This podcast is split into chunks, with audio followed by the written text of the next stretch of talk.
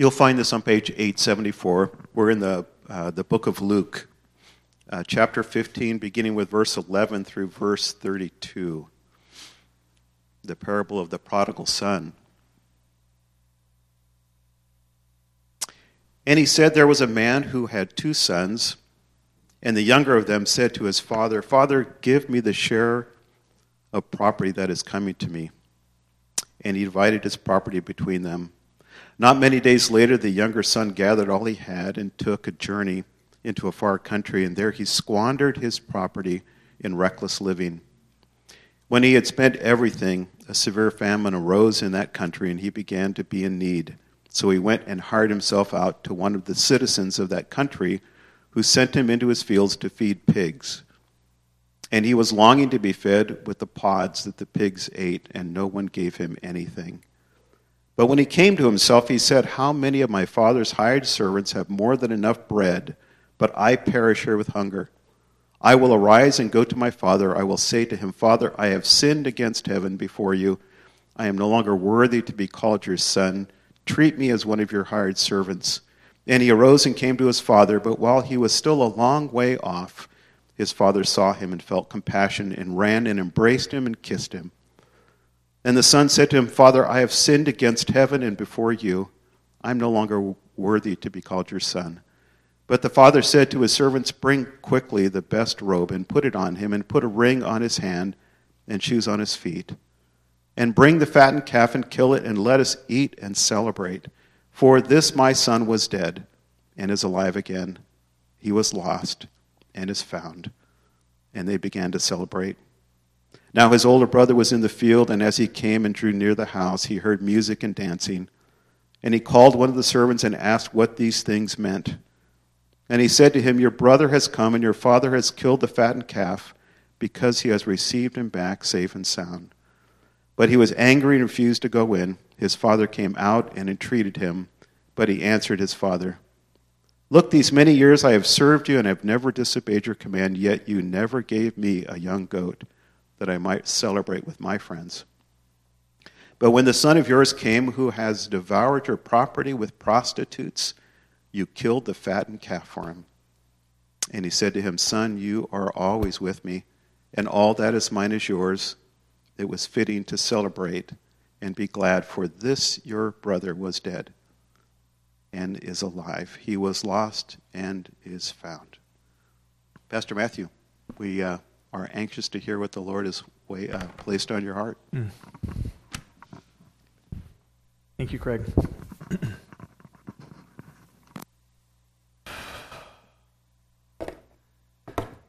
I'm glad that uh, that he read that because I was going to need a moment to compose myself after that introduction. I've I've never quite been introduced that way, so thank you very much.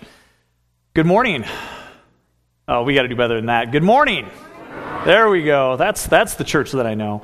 Good. Well, as he mentioned, my name is Pastor Matthew Erickson, and um, this is, it's been two years. I know because Pastor Ben is at council, and I was here two years ago when he was at council. So we can count in two years. I'll be back again. It'll be great. I'll be looking forward to it. Um, my, uh, my family and I drove down uh, from Oak Harbor this, this morning. Um, anybody ever been to Oak Harbor? Then it would be a few? Good, excellent. We got some, a few folks that have been up that way. Uh, my family, um, our children are fifth generation Whidbey Islanders. Uh, so we have been on the island for, it's like 125 years on both my mom and my dad's side. And uh, as we drive from Oak Harbor down the freeway and we make our way to Redmond, um, this was a place that I spent a lot of my time, especially my professional life, because as Craig mentioned, I worked for Starbucks, and some of you may remember that, but um, had a chance to, to open up a number of stores, including the one that's on Novelty Hill, and the one that's in Duvall, and the one that's on Avondale, and a number of different stores. So I had the opportunity with Starbucks to be able to get to know this community in a little ways. And then we drove here this morning, and it's been two years, and I feel like I don't know the place anymore. It's amazing how much has grown up. I'm pulling into the Brown Bear car wash where there's a gas station because we're almost out of gas, and there was a bigger line to get into the car wash than there was in the gas station, and I, I'm not used to that. We don't even have a car wash in Whidbey Island, so this is the car wash is my son. I mean, that's kind of how that works. Well, I'm going to start this morning with, with a question, and the question is Have you ever been lost? And I don't mean existentially. I'm not talking about spiritually, have you ever been lost? I mean, like, really lost. Like you went out in the woods and like, I'm good, and then you find, and I see some chuckling, so I know that some of you have been lost on, on some ways. I, I think about my son who this morning is with his Boy Scout troop, and, and they're actually on their way out, but there have been a couple of times where we've gone out on troop quests and have gotten lost. Um, there are times when I myself have been lost, but the one that I can remember the most is my sister, who, when she was about five years old, our family went to the Puyallup Fair. And if you can imagine going from a small town Whidbey Island, where the Whidbey Island Fair would fit into a corner of the Puyallup Fair, um, things are just distracting. There's always stuff going on. And as we get down to Puyallup and we get and we're wandering around, we realize after a moment that Katie's gone. And she, I mean, gone. Like we can't find her anywhere. And so my parents are freaking out a little bit, and uh, I'm not really at all because I figure it's my sister, so we'll find her at some point. But my parents certainly had some urgency behind them. I was about 11, um, and we try to kind of figure out where would Katie go. Where was, where was home base going to be for Katie? Because we hadn't done the responsible thing. We hadn't talked about, like, if you ever get lost, here's where you go. That would have been the smart thing to do. We hadn't, hadn't talked about that. For Katie, it was where's the food? And specifically, where's the cotton candy? Um, it wasn't where all the rides are and those kind of things. Where's the pretty stuff going to be? Because that's where my sister was going to be. Unfortunately, we found her holding a cotton candy that somebody had given to her. She was lost, and now she was found. And what was interesting about that is that for my sister, she didn't feel the urgency. The urgency was from her family, the urgency was from mom and dad. Where is our daughter? For what we're going to look at today, that's going to be a theme. Are you lost today? Have you been found? Do you know what it looks like to have a relationship with your Father? And for us to explore the scripture, I need to make sure that we give a little bit of a background because we start in verse 11. And if you've got your scripture, I would encourage you to just keep it out because we're going to be there. It will not be on the screen. So open up your Bible and can kind of follow along with me there. Uh, but we need to understand where did this story come from? Why, why are we starting here? What does that look like? For our church family, Hope Church Oak Harbor, we are on a three year mission to explore the book of Luke. Um, I was inspired a little bit the first time that we ever came to this church. Um, I believe that we were in Genesis 12. And I remember Ben saying something along the lines of, like, you know where you are in the book um, or where you are in the life of this church by knowing where you are in the book of Genesis, because it had taken that long just to get to Genesis 12. And I had a real kind of aha moment of, wow, what if we, instead of creating topical messages, we just walk through the Bible? What if we did that? What would that look like? And so our church a year and a half ago started walking through the book of Luke, and a year and a half later we're in 15. Tells you how quickly we're walking through it.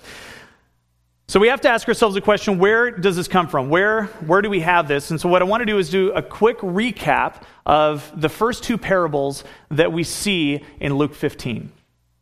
And the scene opens with Jesus being challenged. In fact, what it shares is that the crowds start to come around Jesus. And what's interesting is that if you look at chapter 14, Jesus talks about a banqueting table. He talks about a homeowner who's going to go out and invite people from around, around the town, around the community to come to his table because those who he invited were no shows.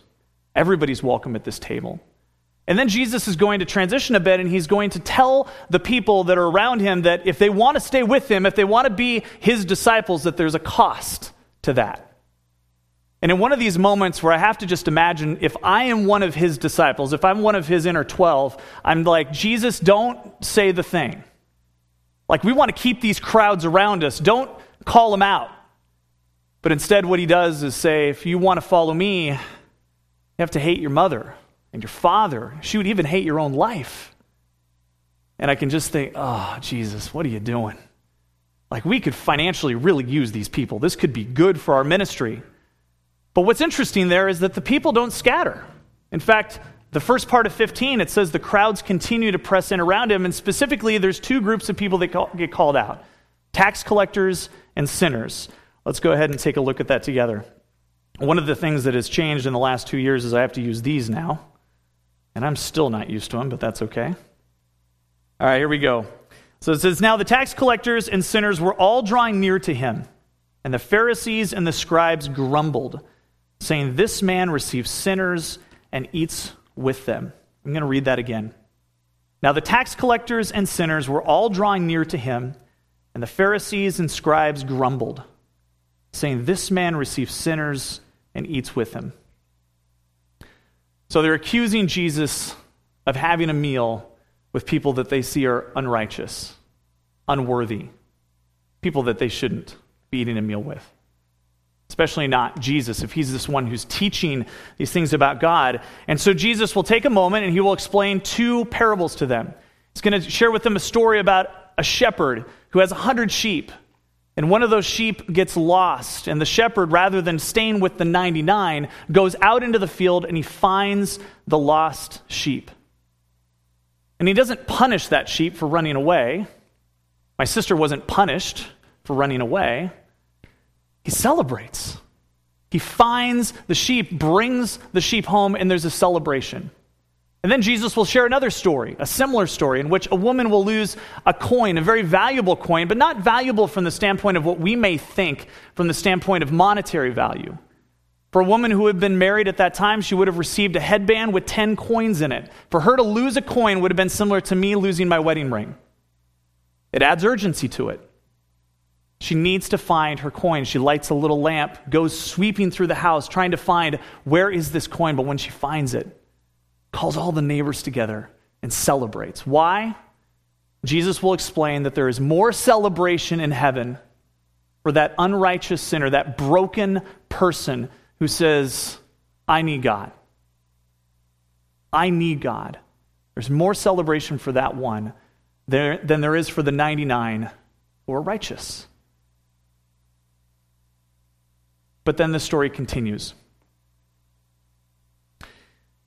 I was raised in the, the CMA church. Craig had mentioned I was raised as a, as a member of the Langley Christian and Missionary Alliance Church. It's now known as the Island Church. And one of the things that we had that was powerful was really good, strong biblical teaching, especially for youngsters. Um, and I was raised going to Sunday school. My parents divorced when I was 10. My grandmother threw the three of us kid, kids in the back of her 1972 Ford Galaxie, which is as big as the stage, and would drive us to church and make sure that my grandkids got Jesus.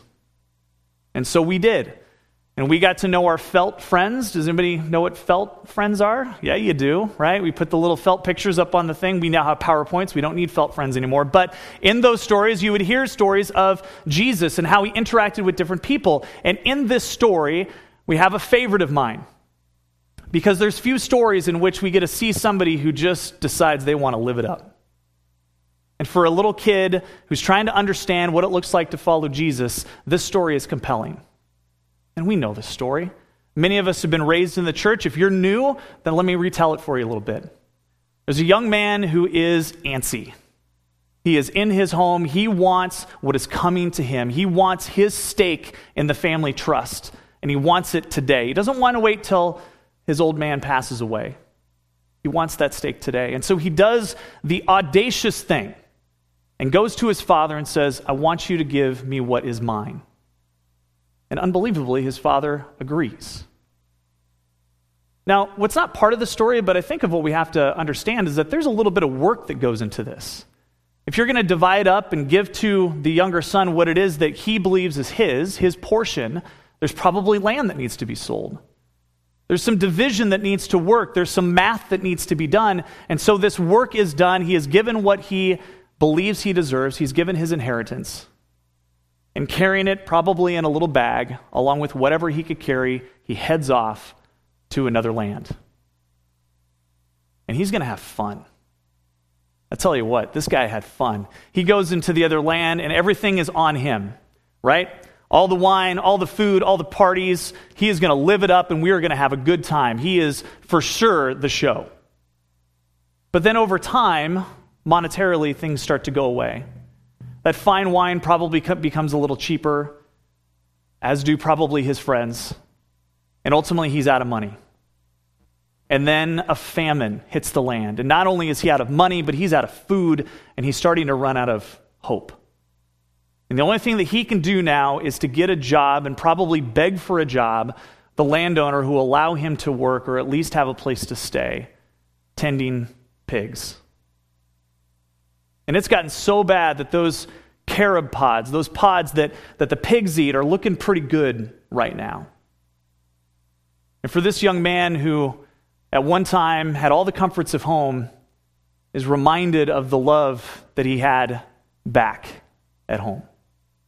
He's reminded of, of a bed that he would have been able to have, all the food that he could have needed, the love of a father. But instead of taking that, he wanted to go a different route. And he's reminded that, you know, I'll bet my dad, I'll bet my father would allow me to come home and stay with him, but maybe not as, as his son because I've given up that right. But I'll bet he would hire me and I could come on board as a hired servant. So he starts to work up his little speech. Starts to work up what it is that he's going to say to his father, and he memorizes it, and it's, prob- and it's good. And he starts making his way back home. And I don't know, I don't know about you, but if you've ever been in a situation where you've had a son or a daughter who has strayed and now is coming home, there is joy that is hard to explain. There is joy that is hard to even comprehend for, for others who haven't. And we see that the father, looking far off, he sees that his son and he comes down the lane and he starts coming. And you can kind of just picture that the son is working up his little speech that he's going to say. And the father's like, oh, No, no, no. No, no, no. You are my son. Welcome home. Now, for us to get a picture of this story, we need to contrast it against what we see in the world around us today. There are many different religions that we can take a look at around the world. There are many different faiths that we can take a look at. And one of the, the, the things that I'll hear around religion when I, when I talk with people is that all religions are basically the same with just a little bit of differences. What I would submit to you is that for Christianity, what we believe is that there's only one way, and everything else falls short. Let me explain to you how. In one of the other prodigal son stories, one that some of you may be familiar with, out of what's called the Lotus Sutra from Mahayana Buddhism, there's a very, very similar story, and I'm going to condense it for you. It's a story in which a son also decides that he's going to leave home. And he leaves home and he wants to live it up wherever he's going to go at. And he leaves home and he goes for, for several decades until he ends up wandering back into a town and realizes that in the center of the town is the center of the commerce, and there's one person who runs everything. That person is his father. He doesn't recognize him as his father, but the father recognizes him right away. And the young man thinks to himself, well, maybe, maybe I could get a job. Maybe I could somehow do it because I'm out of money. I'm, I'm out of all kind of options at this point. And as he gets closer, the, the older man, who is his father, beckons him to come, and he just panics and he faints, falls down. And in this story, the father realizes that I'm not actually going to be able to engage with him because there's just there's too much of a distance. And so he sends two of his servants out to basically keep him busy, to give him a job, to allow him to be able to work and to be able to earn opportunity, to earn trust.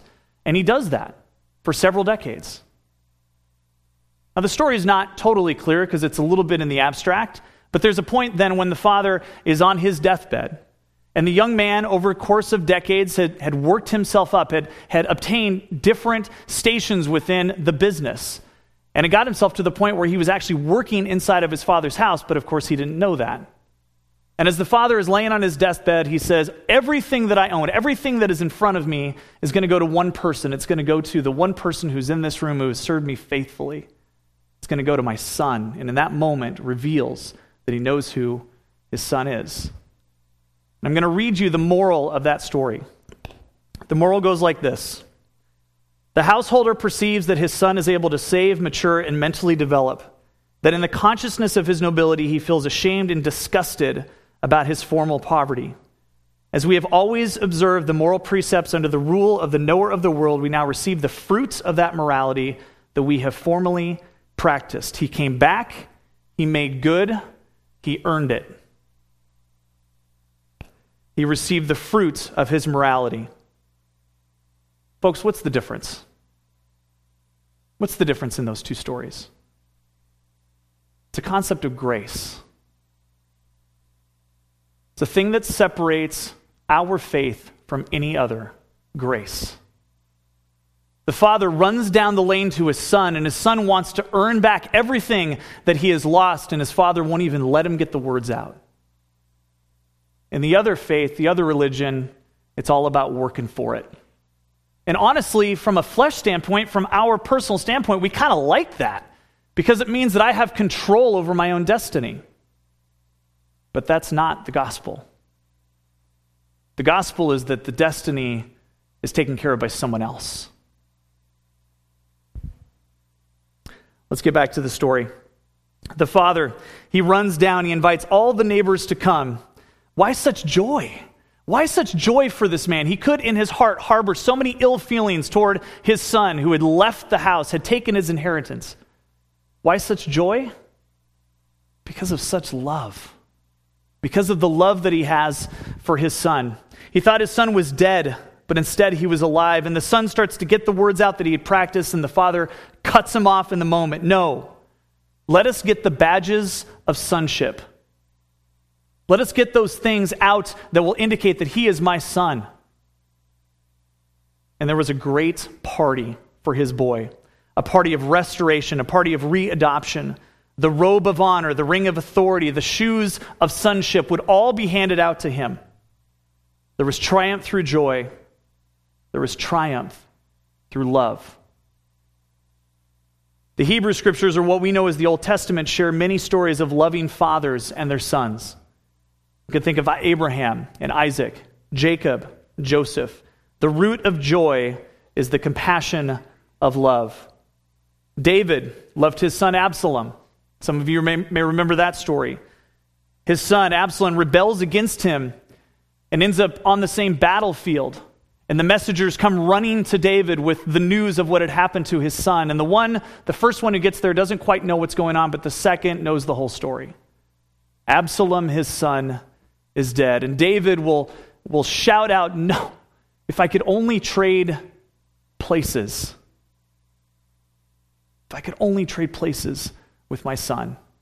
There is something about the relationship that a father has with their son. And many of us in the room, in fact, I'm sure all of us would be willing to trade our own lives for our children in a moment.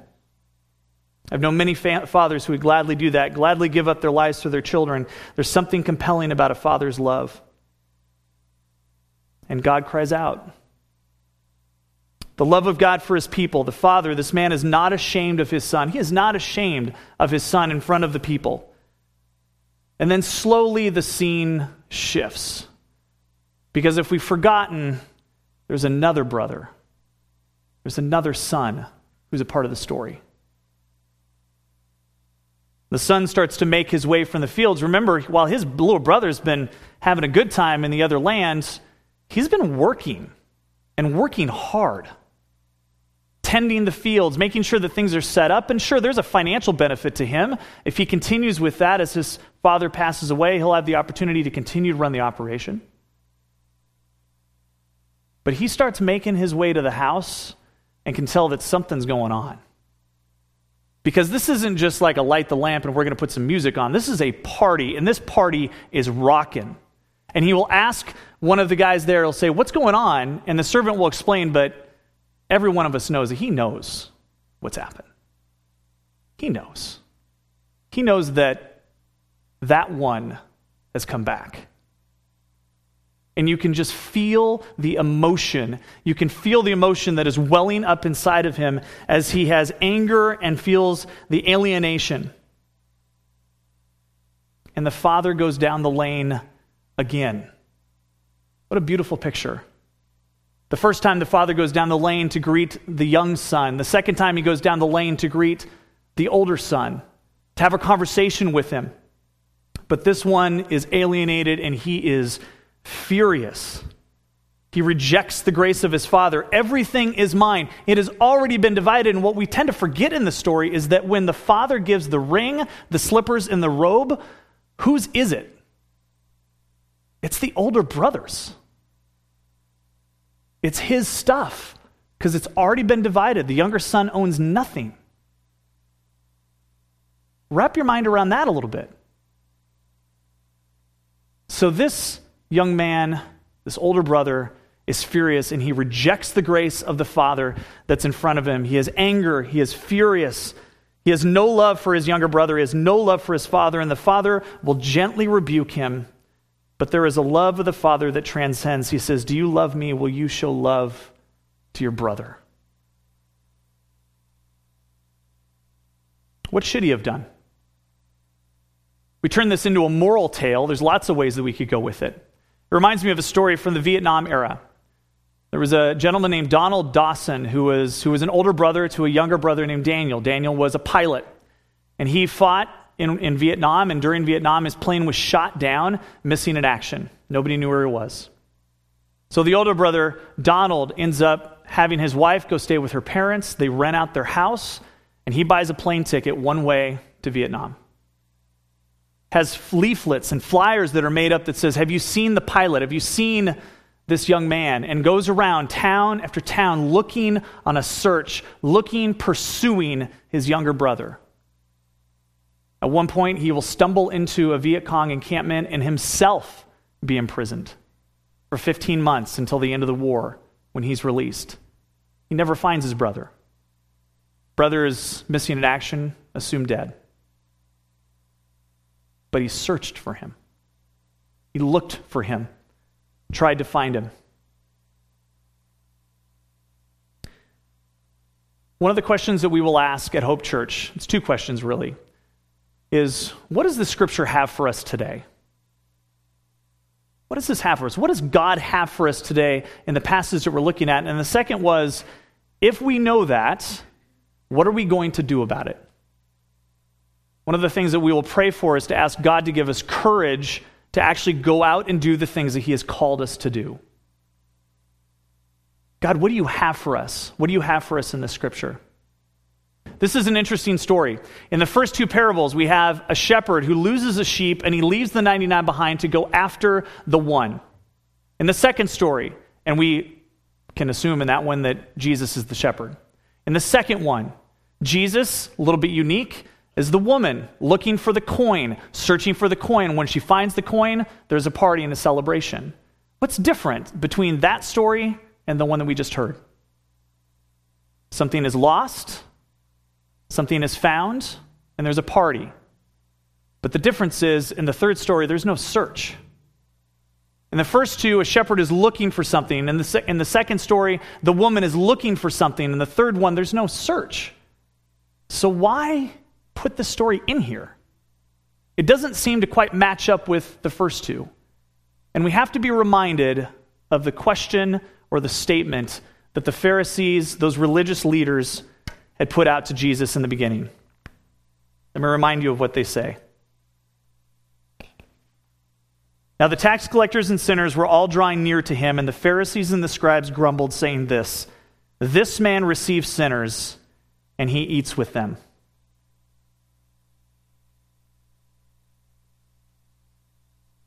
When we look at the Hebrew scriptures, when we look at the Old Testament, one of the beautiful things that you can do is to take a look at a character say Moses, and look at his life and to be able to see how his life was fulfilled and ultimately was made greater by one who came later Jesus. How is Jesus the greater Moses? Well, Moses took his people, an imperfect man, took the Israelite nation out of Egypt into almost the promised land. Well, how is Jesus the greater Moses? Well, Jesus liberates all of us and is bringing us home to the promised land that we don't earn, but that we have an opportunity to experience because of his life laid down. And there's so many of those stories. David and Goliath. How is Jesus the greater David? Well, sometimes we will tend to insert ourselves into David, saying we can be like David, slaying the sins of our life, slaying the giants of our life. And we forget that, mm, no, we don't actually get to do that. Jesus is the greater David. We are the cowering Israelites in the corner hoping for a Savior when Jesus goes out and saves. And in a very similar fashion, Jesus inserts himself into this story in a different way. How? Well, let's take a look at it. The Pharisees were having their portrait literally drawn and put right in front of them. Jesus illustrates two stories of a shepherd and a woman. It's easy to understand. Go and search. Come back, celebrate.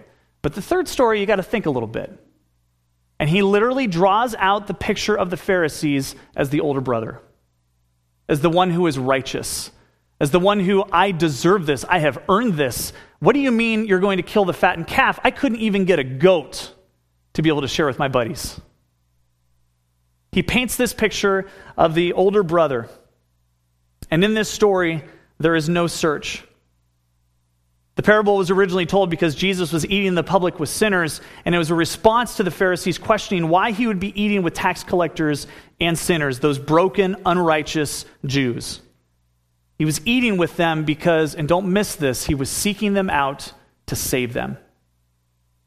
Going where they were in order to be able to bring them home. And what's unique about this is that if we take a look at the story and we take out the cardboard cutout of the Pharisee in the picture of the older brother, we can look and see what would have happened if Jesus was in that position. What would that have looked like differently if Jesus was the older brother and not the Pharisee as he wrote it?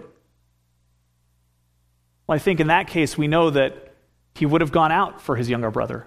He would have gone into the other country. He would have picked up his brother in that pig pen, would have dusted him off, and said, Let's go home. And taken him home.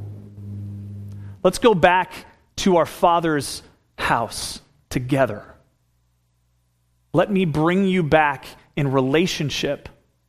I know you don't deserve it. You've given up all your rights. I get it. Let me bring you home. That's Jesus in this story.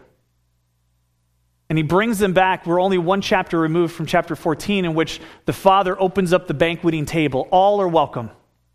All are welcome here. And Jesus, in his life, gives us the opportunity to see what that relationship could look like with God. And the feast, instead of just being food, the feast is his body and his blood laid out for us. We're going to take communion in a little bit.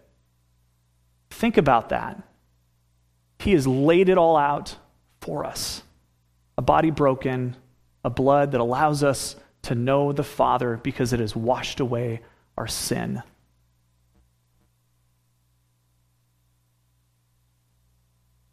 Jesus Christ rejoices in the wonder of what he can do as he draws you into his heart. Why is there joy?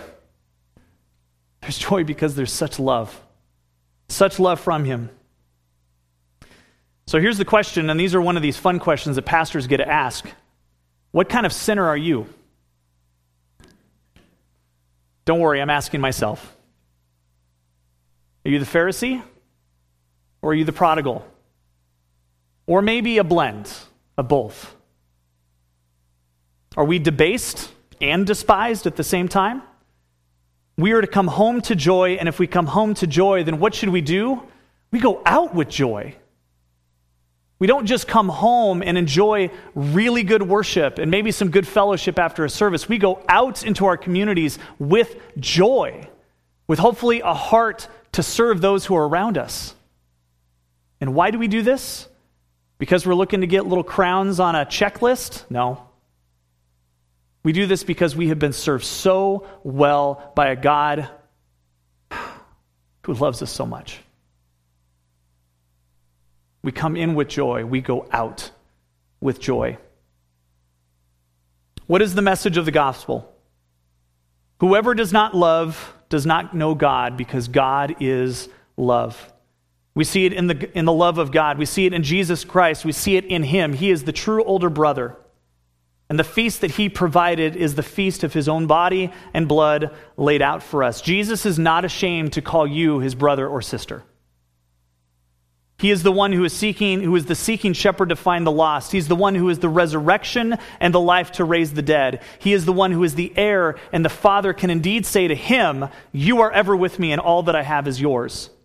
He is the Son, but he becomes the servant in order that we may be called no less than sons of God. Think about that. Sons of God. He found you in the pig pen. He found me in the pig pen. He put his arms around us and he brought us home. If we are believers in Jesus Christ today, it is because he found us. Too often I'll hear the line, I've been looking for Jesus. I've been looking for him, and I just found him. And I'm so tempted to say, yeah, he never went anywhere. Jesus has been looking for you, he's been looking for your family. Jesus is in pursuit of all of us. He spread the feast. He brings you the celebrated feast that only you can find in the Father's house. Knowing love means knowing Jesus Christ. Amen? Amen. Well, part of, part of our journey is understanding what this story looks like practically for our lives. Craig had mentioned that four years ago, uh, we've, we had the opportunity to, to be in Oak Harbor and to start a church. And starting that church was in part due to some of the, the support that we had from this church family. As Craig had mentioned, we were part of the Greater Seattle Network, a network of about five or six churches that had looked at, you know, maybe one church can't plant another church, but maybe five or six could. And so a network gets formed together, and our family happened to be the first ones to be, to be blessed by that. We moved to Oak Harbor. Actually, we moved five years ago. I think about it. It's five years in August, it will be. And when we moved to Oak Harbor, we didn't know anybody in Oak Harbor. Even though we've been on the island for a number of years, um, our challenge is that when you go across the Mason Dixon line, which is Coupeville, um, there's just not there's not a lot of commonality there. And so for us, living on the south end, it's take the ferry boat to go to Walmart, take the ferry boat to go to Winco or whatever. You know, I worked in Seattle, so I wasn't going through Oak Harbor. Oak Harbor was where you went to the bathroom on the way to Mount Vernon. It just wasn't, it wasn't a place that you hung out. So when we moved to Oak Harbor, uh, we landed in and parachuted as a family of five, and we had one person that we knew a, pa- a, pastor in town, a guy named Andy Mahoney, who I had met at a breakfast, and he came up to me and said, I don't know what it is, but God is telling me that I need to support you, and our church needs to support your family. And so they did. They brought me on staff where I had the opportunity to lead worship once, once or twice a month, got a chance to, to preach, and at the end of that year, they sent us out as their church planters. This was not a CMA church, this is a Foursquare church but a pastor with a kingdom mentality of we just need more people to know who Jesus is. And so they pushed us forward and continued to put wind in our sails. And our main goal that first year was to make 100 friends. When you come in and parachute in, there's lots like what is the strategy? What's the what's the silver bullet? And at the end of the day, it's all about relationships. It's all about get involved in your community. You've got kids that are in elementary and middle school at that time, then you're involved in elementary and middle school stuff soccer games and choir game or choir um, performances and, and band and all sorts of boy scouts all that kind of stuff you get involved with. And through that we've had the opportunity to make a lot of relationships make a lot of friends and we started to slowly pull together people who wanted to know who jesus was. The majority of the people that we connected with in the beginning had nothing to do with church. They, many of them church was an echo. My parents or grandparents never went to church um, we, we will tell stories even to this day, like the story of the prodigal son, and it will not be known. Never heard it before. What a gift that is, that we get the chance to be able to share these stories fresh and anew. And so, for that first year, it was about gathering families. And in the years after, it was continuing to do that. And we have um, established a church that's based on three things faith, hospitality, and service. Faith means that we spend a lot of time in Scripture, in the Word, and we worship. We teach people what it looks like to love God, love God as well as you can because He loved you first. And so we worship, we take communion together. We teach sacraments, basic things like baptism. I think there's a picture of, of a baptism that we did a couple of years ago. And we do that because it's what Jesus told us to do faith, hospitality. We love to have food. We are really good at it too. Um, after a while, you get really good. One of the just the things that I loved as a kid was we had Sunday dinner. I don't know if anybody's ever done that, but sometime between two or four o'clock, the family gets together and everybody just has dinner. And that was this thing that we did as well. Is we would do Sunday dinner. We have met for four years basically at four o'clock on Sunday afternoon, which allows us to come here. Um, so Sunday at four o'clock, we meet, we have a meal together, and that first group ended up multiplying into a second group. It's called Sunday brunch. You can probably guess why. They meet at eleven. Um, so we have Sunday brunch and Sunday dinner. And, and over, over the time, because we live in a Navy community, we've had people cycle in and out. Uh, but we're in that place now where we are ready to move into the next phase of planting Hope Church. About a year ago, we started meeting on a monthly basis, pulling both communities together in what we call the gathering. And this is basically another dinner, but it's an opportunity to do this, to have a full worship service, and to have people share testimony about what's going on in the lives of these individual communities um, with the rest of the family. And then we get to celebrate that. Things that may seem small, but are big. Things like two families that we had prayed for that God would keep them in Oak Harbor. They were Navy families, and by all intents and purposes, they were gone. Because after three years, you move on to the next thing. And for whatever reason, and we know why, the detailers in both cases said, You're staying in Oak Harbor. And we get to celebrate that because that's no small thing when a family gets to stay for another three to four years and be able to serve as part of Hope Church. I mentioned faith and hospitality. The third thing is service. So, just as Jesus went up on the mountaintop and prayed, just as he called his disciples together, just as he had fellowship, Jesus was involved in his community. He was healing people, casting out demons. He was at service to folks, mostly to folks who everybody else really would have ignored. And so, our role is to try to replicate that. Not just scattergun, where we just kind of say, hey, we're just going to be at service to all people in Oak Harbor. When you're a family of 40, that's hard. Uh, but rather, who is God calling us to serve? In the beginning, it was families with special needs children. How do you love a family with a special needs child well? How do you love that child well? Uh, about a year ago, we were able to be a part of um, starting a group that specifically works with middle school and high school students with special needs across all spectrums. Gives us an opportunity to be able to serve and love those kids, but it also gives us an opportunity to give Matt, mom and dad a night off. And in that, we get the chance to be able to get to know them better. Um, for our other community, it's about serving and understanding where they're going, North Whidbey Middle School. So we've adopted North Whidbey Middle School, and every Monday at 1.15, we do Middle School Monday, where we entertain kids for an hour and 15 minutes because nobody else in the community will. And when we ask the principal, what do you have? What's on your checklist of stuff that you need? said, that's number one. Early release Monday. It's kind of a kind of an odd thing, but on early release Monday at 1:15, everybody goes home except for the kids in sports, and they have to wait an hour and 15 minutes for their coaches to come and serve them who are in their classrooms doing their work. And so for the last couple of years, it's been 115 kids with two paraeducators, which those odds are not good. Not good at all. My wife's a paraeducator, she can tell you that. Um, and so we have eight to 10 people in our community that come and serve at the school and just love on kids and starting to build what we hope is equity within the school for people to ask, why are you guys doing this? Now, when I had a conversation with the principal, and I know you're an assistant, so you can tell me if I was wrong, but um, in my conversation with the principal, when he asked us why we would want to do this, my response was as a follower of Jesus, it would not be authentic if I was not involved in my community. It would be inauthentic of me not to be involved. We feel we're called to this school. And he said, okay, Great. Just don't hand out tracts. I was like, we wouldn't do that anyway. Um, so we just serve and love kids and then try to find ways that we can connect with teachers and principals and just love on them. So, our big change for this year is that we're going to be moving from one public service to two public services. That'll start in October. Um, there's a picture of the church family. Um, if we go back to that, this is our core team. Um, we have about 40, 40, 40 to 50 people that are a part of our church, but these are the ones who have said, We're all in financially, with our time, with our talents. We want to help see this continue. And we sat, Stephanie and I, in tears about probably about September, the first time we met with this group, saying, We've been waiting for three years.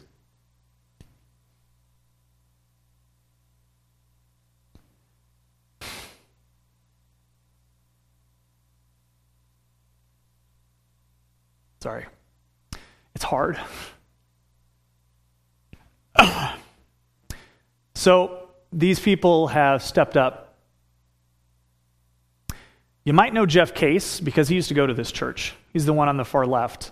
It was about 30 years ago, so you'd have to have been here quite a while. But um, he got to talking to Ben at a stir event that we did a couple of months ago, and Ben was like, I think we know some of the same people. So Jeff and his wife Colleen, and he would tell you he looks different today because he was in a very different place in his life. But well, it was 40 years ago, um, but also helped plant our church in Cle Elum, um, our Alliance Church over there as well. But um, God has brought people to us who have seen this vision of planting a church in Oak Harbor.